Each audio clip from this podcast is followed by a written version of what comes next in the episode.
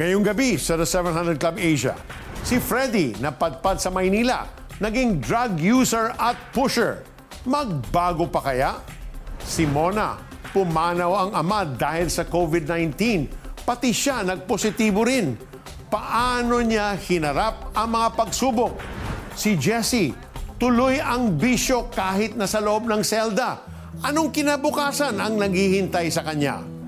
Mga kwentong nagpapatunay sa himala ng Panginoon. Dahil sa Kanya, tayo ay ligtas. Sa The 700 Club Asia, susunod na.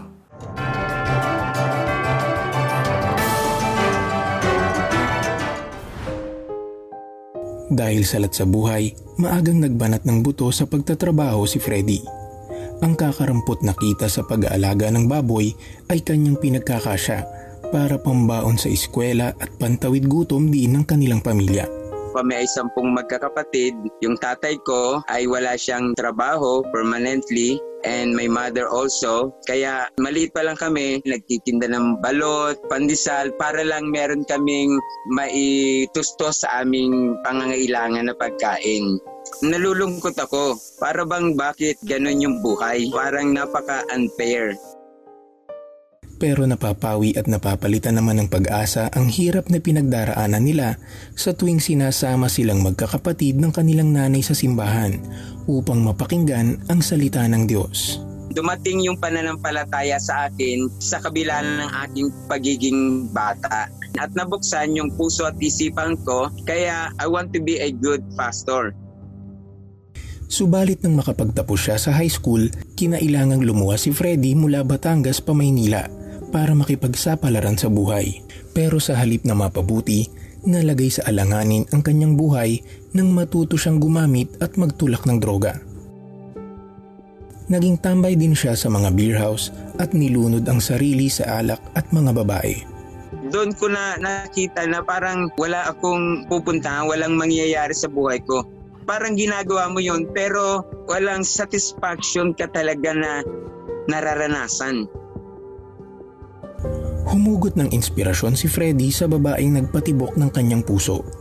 Ngunit di nagtagal, ang lahat ng saya ay napalitan din ng sakit at lungkot nang malaman niyang niloloko siya ng kanyang naging kasintahan. Talagang naramdaman ko ayoko nang mabuhay. Gusto ko nang magpakamatay. Nasa ganoong sitwasyon siya nang imbitahan siya ng isang kaibigan na dumalo sa isang Bible study. So narinig ko doon na yung mga pinagdaanan natin ay hindi sayang. No, yon ay gagamitin ng Diyos para patuloy na uh, makilala natin siya at ipaunawa sa atin yung talagang kanyang layunin. Para pong isang halaman na nadiligan at biglang nabuhay.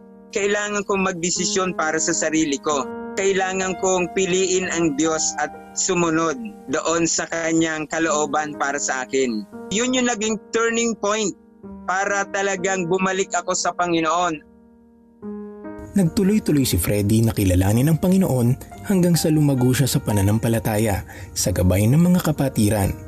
Kalaunan, sumailalim din siya sa deliverance sessions na nakatulong sa kanya upang talikuran ang mga bisyo at malampasan ang madilim na kabanata ng kanyang buhay. Sa kabutihan no at sa pag-ibig ng Diyos sa akin, yun yung nagbago sa akin. Sabi nga ng Biblia, His goodness lead me to repentance.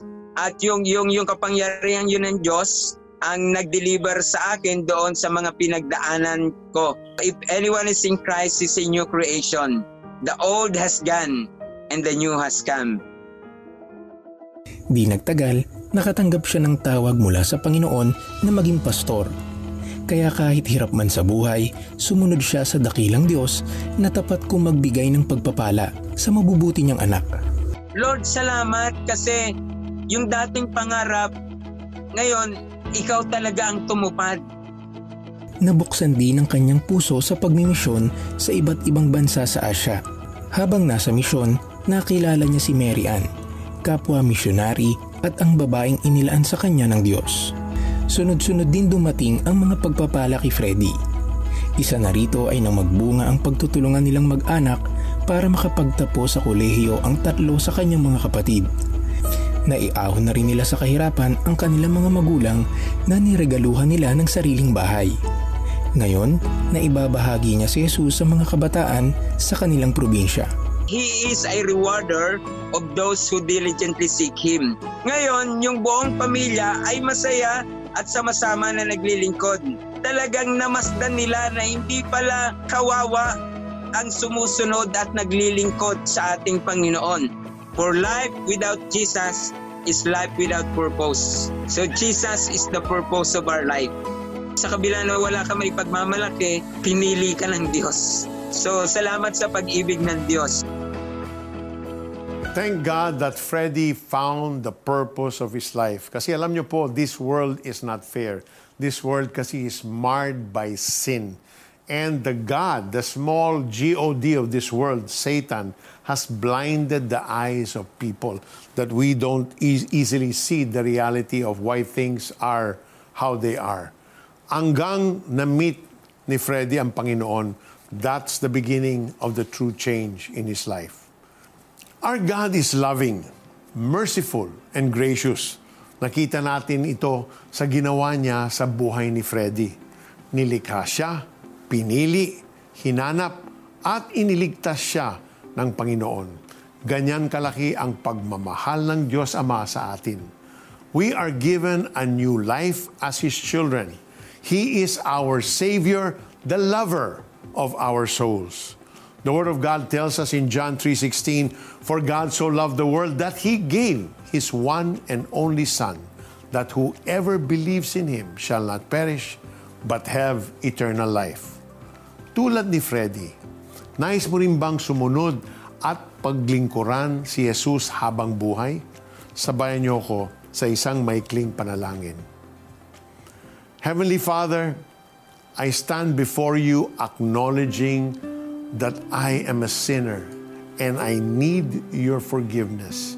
So, this very moment, Lord, I confess and I believe that you, Jesus, you are the only begotten Son of the Father, sent here on earth to go to the cross of Calvary to die and pay for my sins, that through your death I can have newness of life. So, right now, I acknowledge Jesus you as my Lord and my Savior. Thank you for securing for me the greatest gift of all, the gift of eternal life. I pray this prayer from my heart in the name of Jesus. Amen and amen. If you sincerely prayed that prayer and accepted Jesus as your personal Lord and Savior, congratulations, kapatid, and welcome to God's family. The Word of God promises that the old has passed away and the new has come. Call now so we can praise and thank our Lord together. You can also send us a text message. Here's how. Kung sumabay ka sa panalangin para tanggapin si Jesus bilang Panginoon at tagapagligtas, at kung nais mo na maipanalangin ka namin, please text YES, space, your name, space, location, at ipadala yan sa 0998-590-0620.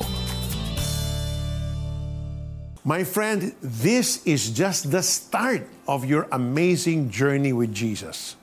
Wherever you are in the world and you need a friend to talk to, the CBN Asia Prayer Center is available 24 hours a day, 7 days a week.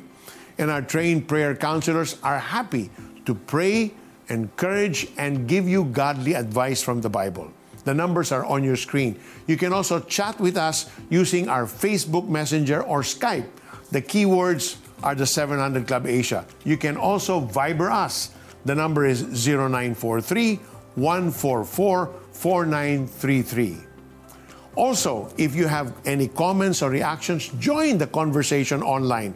Just use our episode hashtag TSCA Ligtas.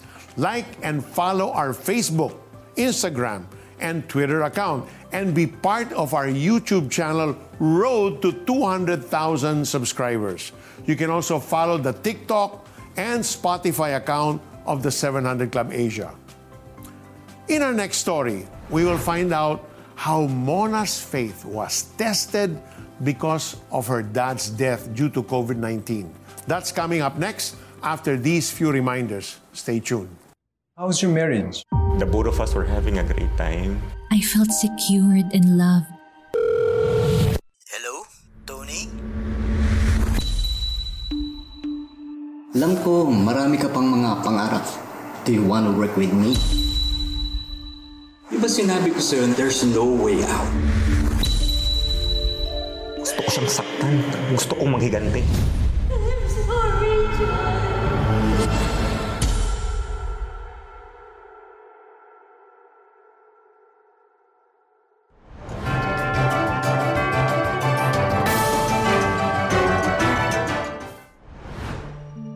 July 17, nang bisitahin si Mona ng kanyang ama. Pero labis na nangamba si Mona nang napag-alaman niyang meron itong iniindang sakit na lumalabas ang ilan sa mga sintomas ng COVID-19. Dinala niya ang kanyang ama sa ospital at kaagarang na-admit. Sumailalim ito sa mga laboratory test at isa na rito ay ang swab test. Pinayuhan si Mona ng kanyang kapatid na mag-self-isolate na rin muna dahil expose siya sa iba't ibang tao sa ospital. I was just telling God that, Lord, I'm trusting you. Um, I know that you're in control. Whatever the result is, I know you have a reason. So, in the meantime, I just kept on praying. I prayed for my family and I also asked prayers for my friends. July 21, nang makumpirma na nag-positive sa COVID-19 ang kanilang ama. Nang sumunod na araw, July 22, natanggap nila ang malungkot na balitang pumanaw na ang kanilang padre de pamilya. We were in disbelief. I cannot explain, of course, how lonely. It's beyond sorrow. When my dad passed away, the only thing that I realized lang talaga is how grateful I am for my dad's life. Because he was the one who led me to know Jesus as my personal Lord and Savior. He was the one who guided us to have a relationship with God. That's his legacy. Eh. The doctor told me right away, you should have your, yourself tested as well. Siyempre, may konting worry. But I was just trying to tell myself na I had no symptoms, I was asymptomatic, so I should be okay. Everything should be okay. Kasabay ng kanyang pangungulila ay ang pagharap niya sa panibagong pagsubok. Nag-positive siya sa COVID-19. Sa paglipas ng mga araw, isa-isa niyang nararanasan ang sintomas ng sakit. I lost my sense of smell. I had high fever and diarrhea. Then came pneumonia naman. And I started to ask, Lord, why? How come I developed pneumonia? I thought you, ha- you had me. I thought, yeah, I thought you were in control. Pilit din tinitiis ni Mona ang pagkakawalay niya sa kanyang asawa at sa dalawang anak. And I couldn't help them. I couldn't take care of them. The fact that I'm away from them, that I could only see them through video, that was really um, uh, painful for me. Batid ni Mona na hindi siya nag-iisa sa laban, lalo na't nang maimbitahan siyang dumalo sa isang online Bible study. Dito niya higit na unawaan ang kalooban ng Diyos sa kanyang sitwasyon. It has been a long time since I last joined a Bible study, and the message of the Lord really is He wants me back. He wants me to be closer to Him again. I just sat quietly in His presence. I asked for forgiveness for my sins. All of a sudden, I saw Jesus. He was there right beside me, crucified on the cross. And I could clearly see blood. The blood dripping from his hands and his feet. And then Jesus was telling me, It's okay, Mona. Do not worry. I died for you to save you from your sins, so it's okay. I love you so much. That's how much I love you. So that's when the Lord made me realize that you should stand up for your faith now more than ever. Share my word, share with other people my goodness. And the Lord spoke to me through a verse. It was through Psalms chapter 30, verse 1 to 2. The Lord gave me an assurance that He would heal me. Sinulit ni Mona ang panahong siya ay naka-quarantine upang muling lumago sa kanyang relasyon sa Diyos at ibahagi si Jesus sa kanyang pamilya at mga kaibigan. Nagkaroon din siya ng pagkakataong maipanalangin ang kapwa niya COVID-19 patient. I told them how much God loves them also. I got the courage to stand up for my faith and start working to advance His kingdom. Ang kanyang pagkakasakit ay naging daan din upang pahalagahan ni Mona ang kanyang kalusugan. Sa pag-inom niya ng antibiotics at steroids, isa-isang nawala ang mga sintomas. bagamat positive pa rin ang resulta ng kanyang repeat test, tuluyan namang bumuti ang kanyang kondisyon. At matapos ang 8 weeks na quarantine, siya ay kinilala ng recovered mula sa COVID-19. When I got the result, I was down on my knees. I was really praying, thanking God. You really are a good and a powerful God. Now I know my purpose. So Lord, just please help me continue with your purpose in me. Because from now on, really, life is all about you. Para kay Mona, lahat ng lumbay ay napawi nang muli niyang nakasama ang pamilya. I was overjoyed to see them. And again, more than anything else, grateful, grateful that I'm back home. Samantala, isang mensahe rin ang nais niyang ipaabot sa yumaong ama. Papa, I love you. Thank you for leading us to Jesus. I wouldn't be the Christian that I am right now if it weren't for my dad. Kaya naman, hangad din ni Mona na ipagpatuloy ang nasimulang gawain ng kanyang ama at ito ay ang ibahagi rin ang Panginoong Diyos sa kanyang mga anak at pamilya. I have realized that the most important thing right now really is to to know Jesus and to live to live our lives for Him. What happened to Mona is so painful, it's so earth shaking. When you declare your complete trust in the Lord and then things don't turn out the way you expect them to because her father passed away. But alam niyo po, her father's legacy was to pass on the belief and faith that he had in Jesus Christ to Mona. So like the Apostle Paul, to live is Christ, to die is gain. So whether the father lived some more or not, talagang sigurado siya kung saan siya pupunta in heaven. And that's eternal insurance, eternal security. Alam niyo po, the purpose of miracles and healings is to lead people to God, to show how God is alive and moving mightily on our behalf. Our God is sovereign and all-powerful. Nakita natin to sa ginawa niya sa buhay ni Mona. Malalampasan natin ang anumang karamdaman o pagdadalamhati sa tulong at gabay ng ating Panginoon. Sabi sa salita ng Diyos sa Isaiah 53 verse 5, But He, Jesus, was pierced for our transgressions. He was crushed for our iniquities. The punishment that brought us peace was on Him. And by His wounds, we are healed. Tulad na nangyayari kay Mona, nais mo bang gumaling sa inyong karamdaman at makatanggap ng comfort from the Lord? Sabayan niyo ako sa isang maikling panalangin. Whatever it is you're going through, put your faith and trust in God. Heavenly Father, in the name of Jesus, declaring the power of your word that is living and active and alive unto all those that are listening this very moment, unto all those that are facing so many different types of challenges, difficult situations, sicknesses, and infirmities, whatever it is, your name, the name of Jesus, is above every single one of them. And so we declare the power of that name unto your situation and say, In the name of Jesus, be set free. In the name of Jesus, receive your healing. In the name of Jesus, I command that sickness to leave your body now. You can no longer stay. Leave now in Jesus' name. Receive your healing in Jesus' name.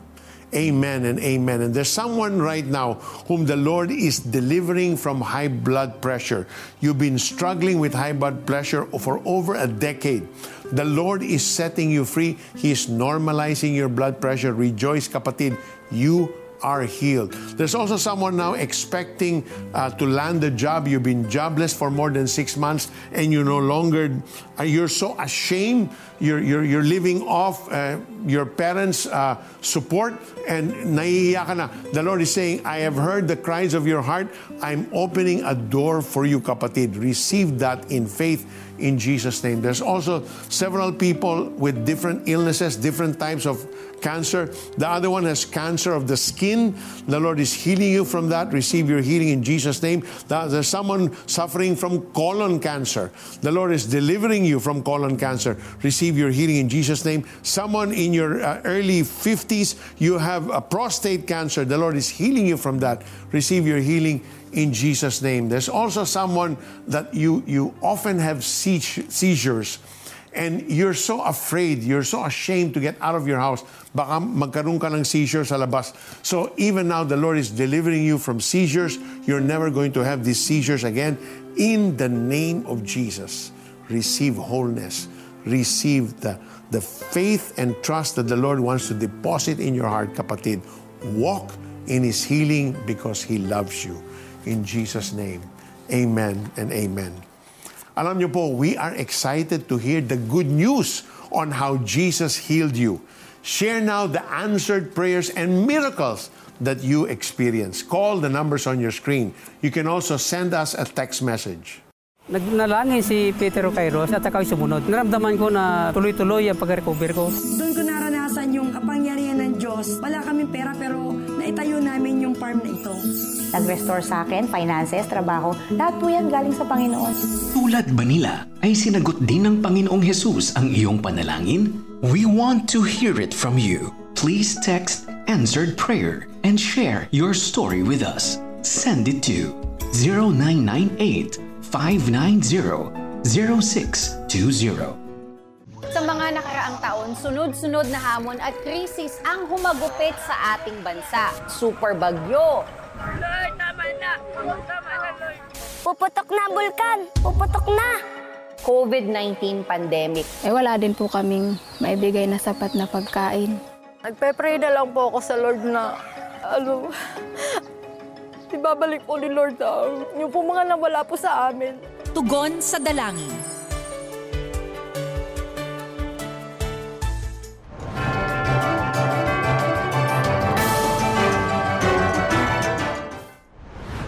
Sabi nga sa akin nung araw, sabi niya yung kamay mo, may sa demonyo yan. Mula sa Mindanao ay nag-aral ng kolehiyo sa Maynila si Jesse Ramos.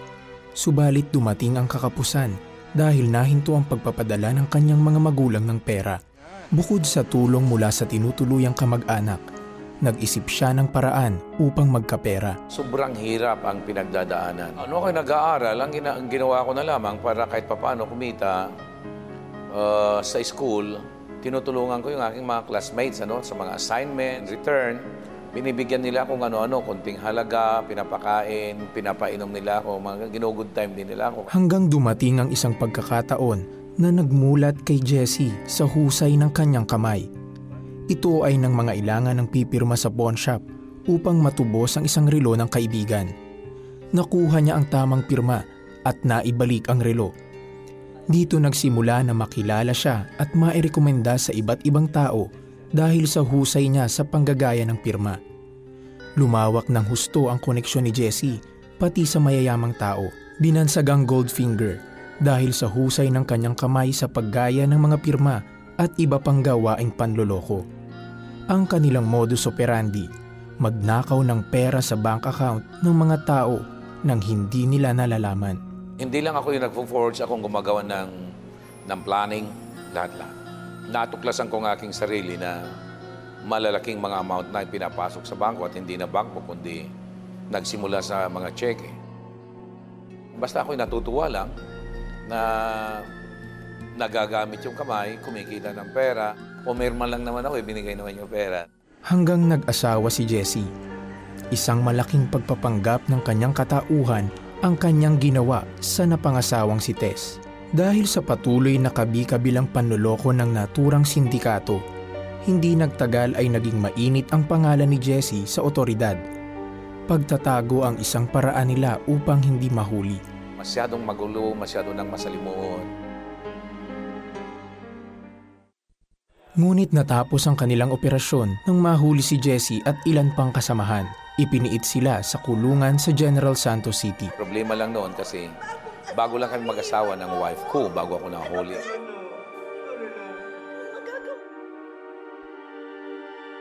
Lalong naging matigas yung aking damdamin. Gayunman, makalipas ng ilang buwan, Dahil sa husay rin ni Jessie sa pakikipagkaibigan, ay naging kakampi niya maging mga pulis sa bilangguan.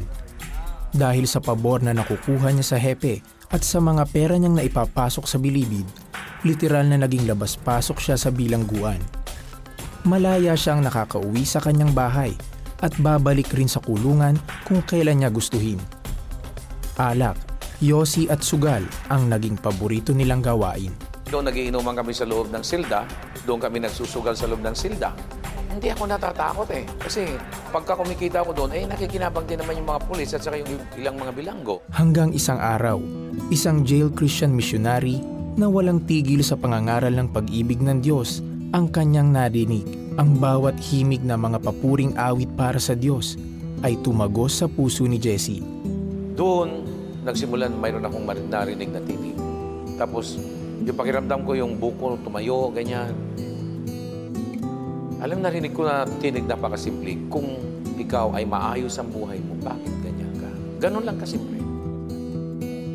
Doon nakita na ng Diyos na talagang ipadama na niya yung kanyang pag-ibig sa akin. Sa mga pagkakataong nakakalabas ng kulungan para umuwi ng kanilang bahay si Jessie, naroon ang kanyang asawang si Tess na noon ay isa ng ganap na kristyano upang siya ay ipanalangin. Sabi ko, Lord, salamat sa kaligtasan ng asawa ko. Yun lang lagi kong sinasabi sa Panginoon. Hanggang isang gabi, isang hindi makakalimutang pangyayari ang naganap. Nagsimula na, nahirapan na akong huminga.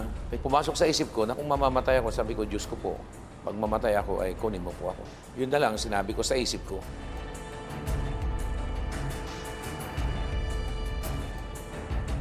Matapos yon, nagtanong ako sa aking isipan, sabi ko, sino yun? Sumagot, may tinig na sumagot. Ang sabi sa tinig, yan yung kapangyarihan na nagkukontrol sa buhay mo at gusto kanyang patayin. So the whole night, hindi na ako nakatulog. Iyak ako ng iyak, iyak ako ng iyak na hindi ko malaman. Ang tagpong iyon kay Jesse ang naging hudyat ng pagbabago ng kanyang buhay. Magmula noon, inihinto na niya ang mga bisyo at nagsimulang sumunod sa katwiran at pag-ibig ng Panginoong Diyos. Damang-dama ko talaga yung kapayapaan at kagalakan na talagang totoong pinatawad ako ng Diyos. Hindi lang pinatawad, kundi kinalimutan ng Diyos ang aking mga nakaraan, anumang uri ng kasamaan, pati na sa mga tao. Ano man yung pagkakilala niyo sa akin noon, ako'y ganito ngayon, isa lang ang alam ko. Ang Panginoong Iso Kristo ang may gawa ng lahat. Dahil sa tunay na pagbabagong kanyang ipinakita, nakatanggap ng parol si Jesse at lumaya taong 1987. Mula nang lumaya ay tuluyan ng tinalikuran ang dating buhay. Nagdesisyon siyang maglingkod sa Diyos sa kanyang pagpapastor. Nagpapasalamat talaga ako sa Panginoon dahil sa kabutihan niya sa buhay namin.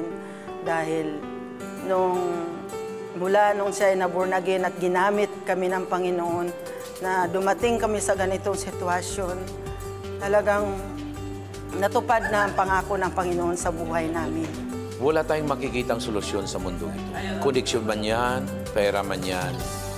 Hindi ito makapagbibigay ng solusyon sa anumang problemang kinakaharap ng bawat isa na ang solusyon ay walang iba kundi ang Panginoong Heso Kristo lamang at ang kanyang mga salita. Our salvation is a result of God's grace. It is based on what Jesus did for us on the cross. He died so we could receive forgiveness, be reconciled to God, to have eternal life, and to live an abundant and victorious life here on earth. The Bible reminds us if you declare with your mouth Jesus is Lord and believe in your heart that God raised him from the dead, you will be saved. For it is with your heart that you believe and are justified. It is with your mouth that you profess your faith and are saved. Huwag palampasin next week ang isa na namang episode ng The 700 Club Asia na siguradong maghahatid ng pagpapala, pag-asa at inspirasyon sa inyo. Same time, same channel. Thank you all for watching. Continue to love God and love others. Happy weekend. Pagpalain tayo ng Diyos.